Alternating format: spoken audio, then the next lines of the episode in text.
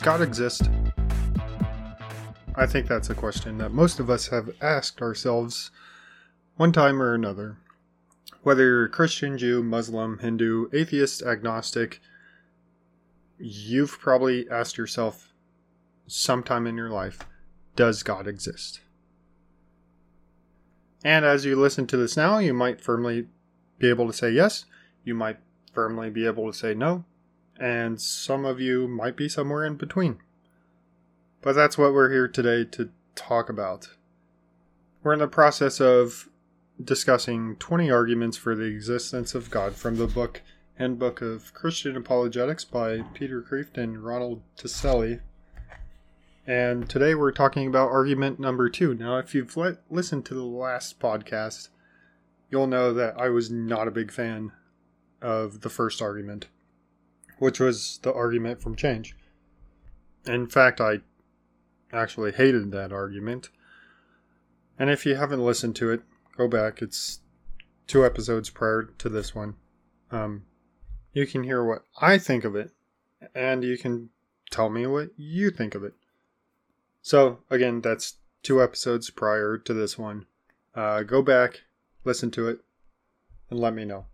But today we are going to talk about the second argument in this book, and it's called the argument from efficient causality. It's not casualty, it's efficient causality. What is efficient causality? Well, that's just a fancy way of saying cause and effect. It's an argument from cause and effect. So, why'd they call it the argument from efficient causality? Well, because they're both professors of philosophy and they have to make it sound fancy. But for us, it's cause and effect. I suppose if you want to try to impress someone, you can call it the argument from efficient causality but that's up to you. Sure, go ahead, be my guest.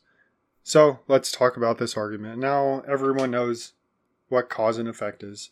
Um, in the book, they give the example of a man playing the piano is causing the music that we hear. If he stops, so does the music.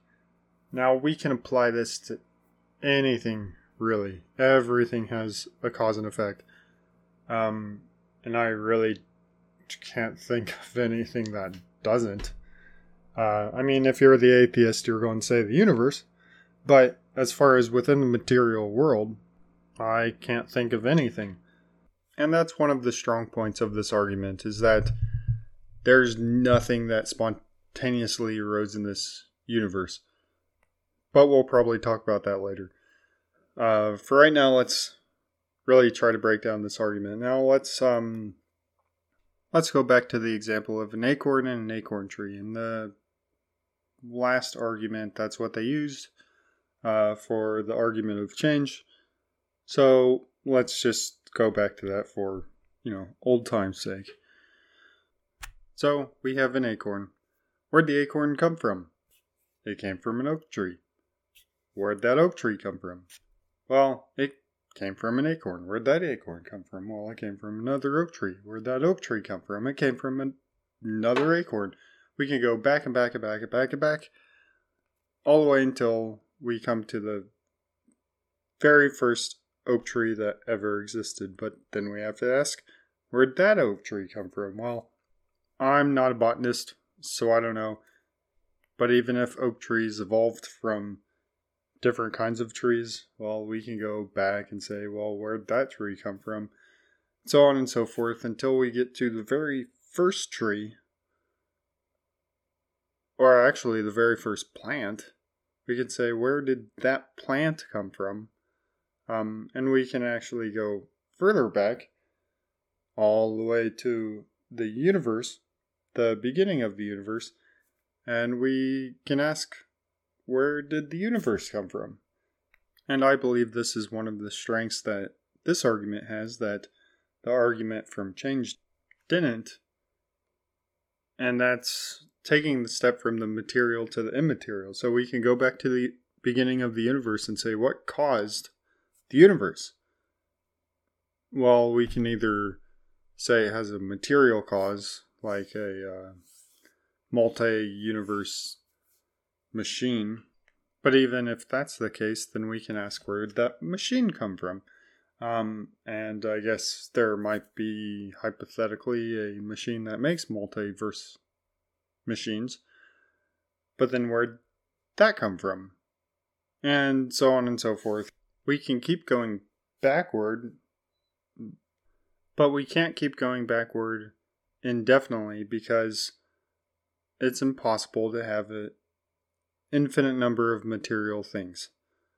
That's because time and space are limited, and material things have to exist within time and space, but time and space aren't eternal, um, and they're not infinite. So, if we could have an infinite number of material things, then it'd have to exist within an infinite amount of space. And that just simply doesn't exist. But let's say that you're going to argue that time, space, and material does exist eternally and it exists indefinitely. Well, then you'd be arguing against the second law of thermodynamics. That's a hard word for me to say. Uh, but that's also called the law of entropy. And that just says that energy is constantly being used up, and as it gets used up, it becomes useless. So if we have a material world, and by energy, I mean um, things give off heat, material items give off heat. Uh, humans burn calories, the sun burns gases. Everything's made up of atoms. And those atoms are being used to create energy. And once that energy is used up, it's useless. So regardless of what that material item is, uh, whether it's a human or a multiverse machine, energy is constantly being used up. And there's only a certain amount of energy available. And if it existed eternally, then it would already be used up. Um, so, back to this argument one of the merits that this argument has is that I think eventually we have to take a step from the material world into the immaterial world because having an eternal material world is just impossible. So we have to ask ourselves where did this material world come from? What caused this material world? And it doesn't matter what we mean by material world. We can either mean this universe, or we can mean a multiverse machine, or we can mean anything that we want it to mean as long as it's material. Eventually, we have to ask ourselves what caused all this material. And it can't be more material stuff because while material stuff can't be eternal or timeless, which means it has to come from somewhere that is eternal and timeless um, and immaterial. And we also have to keep in mind that um, the material world is not self caused. Uh, even though some people claim that it is, uh, it's not. I mean, who has ever experienced anything spontaneously coming into existence. No one, no one has ever experienced anything spontaneously coming into existence and but yet people argue that the universe spontaneously came into existence out of nothing. Now that's just absurd. Why is it absurd? Because how can something come into existence out of nothing when we don't experience things coming into existence out of something. I mean, at least in the world right now, we have materials, we have atoms, we have all the components that actually can come together to make something. In the world that we live in now, we at least have all the elements that we don't understand on the periodic table. We have all of those things around us. So, at least in that sense, all those things can come together to spontaneously create something, but we don't experience that. I'll make it even easier. Um, say I want a new car. Well, if I go to the junkyard, there's axles, there's wheels, there's tires, there's windshields, there's metal galore. Um, there's gas tanks, there's mufflers. Why don't I see all that stuff coming together to create a new car spontaneously? At least it's there. At, at least I can go to a junkyard and see it. I could I could go to a new car dealership. I guess more appropriately, a car factory, and I could sit there and see all the new components of a brand new car, and I could just wait for them to come together naturally um, and spontaneously create a new car. But we don't see that. And we don't actually expect that to happen. It's it's common sense. Why would we expect that to happen? If we know it wouldn't happen when it's easy to do, if we have all the car parts in front of us and it still doesn't come together, why would we expect it to happen when it's harder to do? Let's take the car parts away and reduce it down to atoms and elements. Why would we expect a new car to appear spontaneously in front of us out of nothing but those atoms and elements? And then why would we expect it if we took those atoms and elements away and had absolutely nothing? Why would we expect an entire universe with planets, suns, solar systems, galaxies galore? Why would we expect that to pop into existence out of nothing? Like literally nothing. Nothing means no thing. But yet, some people think that happens. I I don't understand that. I I can't follow that train of thought. We don't expect something to spontaneously come into existence when it's easy to do. But we're willing to say that everything came into existence when it's impossible to do. I just don't get that. It doesn't work for me. And I would say it just flat out doesn't work. I, I think the ultimate reason is that people want to deny the existence of God so much that they have to argue from absurdity in order to try to make their point. But I think they just look foolish.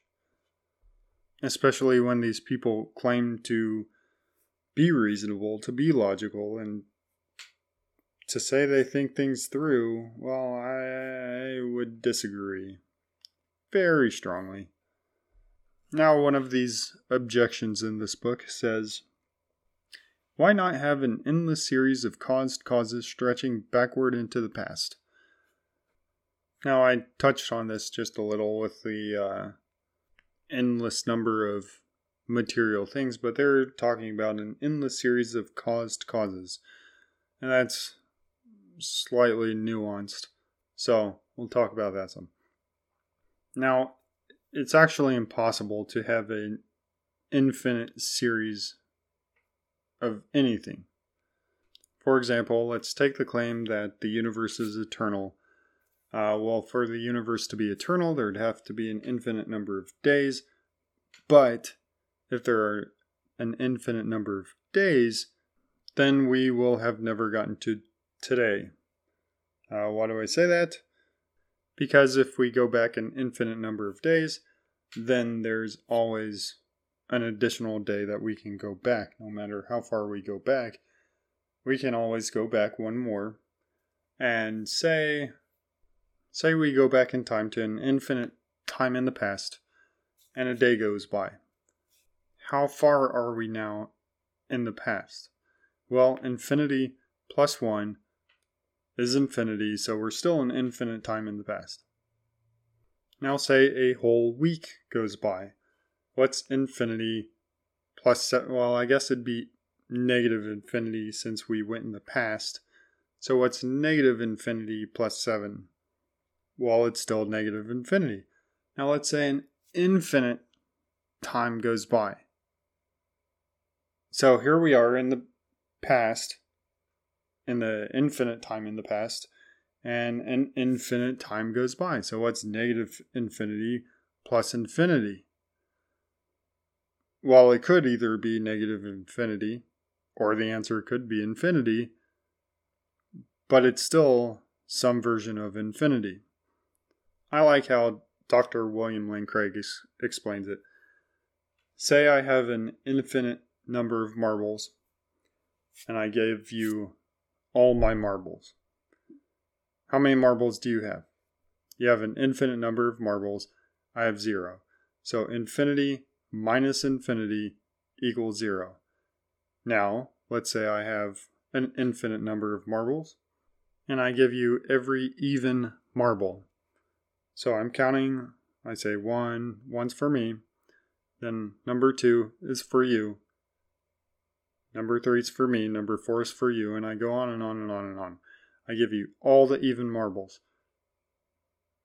So, how many marbles do you have? Well, you have an infinite number of marbles. And I have an infinite number of marbles, even though I've given you half my marbles. So, infinity minus infinity equals infinity in that case. Now, let's say again that I have an infinite number of marbles, and I give you all my marbles except three. I hold on to three, I give you the rest. Infinity minus infinity equals three at that point. So there's three examples, and we came up with different answers, even though it's the same equ- equation. We have infinity minus infinity equals zero. We have infinity minus infinity equals infinity. And we have infinity minus infinity equals 3. So when we deal with actual infinites, we get contradictory answers. So infinites in reality just simply cannot exist.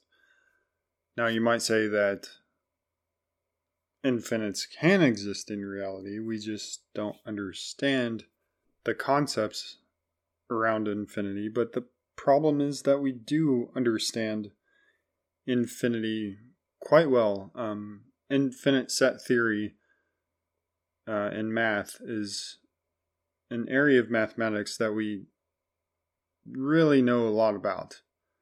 And it's precisely because we know a lot about infinite set theory that we know that infinite numbers in reality just simply cannot exist.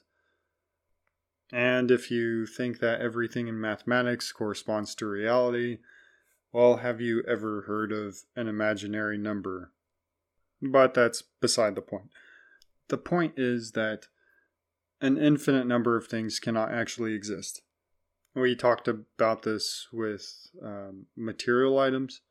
So it's physically, uh, by physically, I mean uh, based on physics, the law of entropy demands that it's impossible. Um, we looked now at mathematics and how that's impossible. So it's just impossible to have an infinite number of anything. So once again, we need something that's timeless, immaterial, eternal, and immaterial. Um, we need that something to exist in order for us to have time, space, and material. And I see no other way around it. And I think that the people who deny the need for a timeless, eternal, and immaterial, let's just say being, because that's what we tend to go with.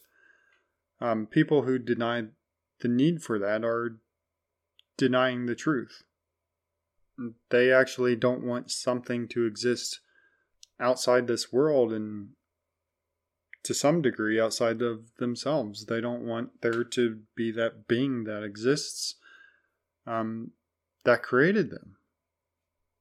But yet, that's kind of the point that we're at with this argument. We're at the point that there is something outside this material world that created the universe and ultimately created them. They just don't want to acknowledge it. So that's the argument. And uh, that's all the time I'm going to take on it today. Um, so thank you for listening. Uh, you can follow me on social media at Go Think On It or go to the website wordpress.gothinkonit.com. Subscribe to the podcast and we'll talk to you later.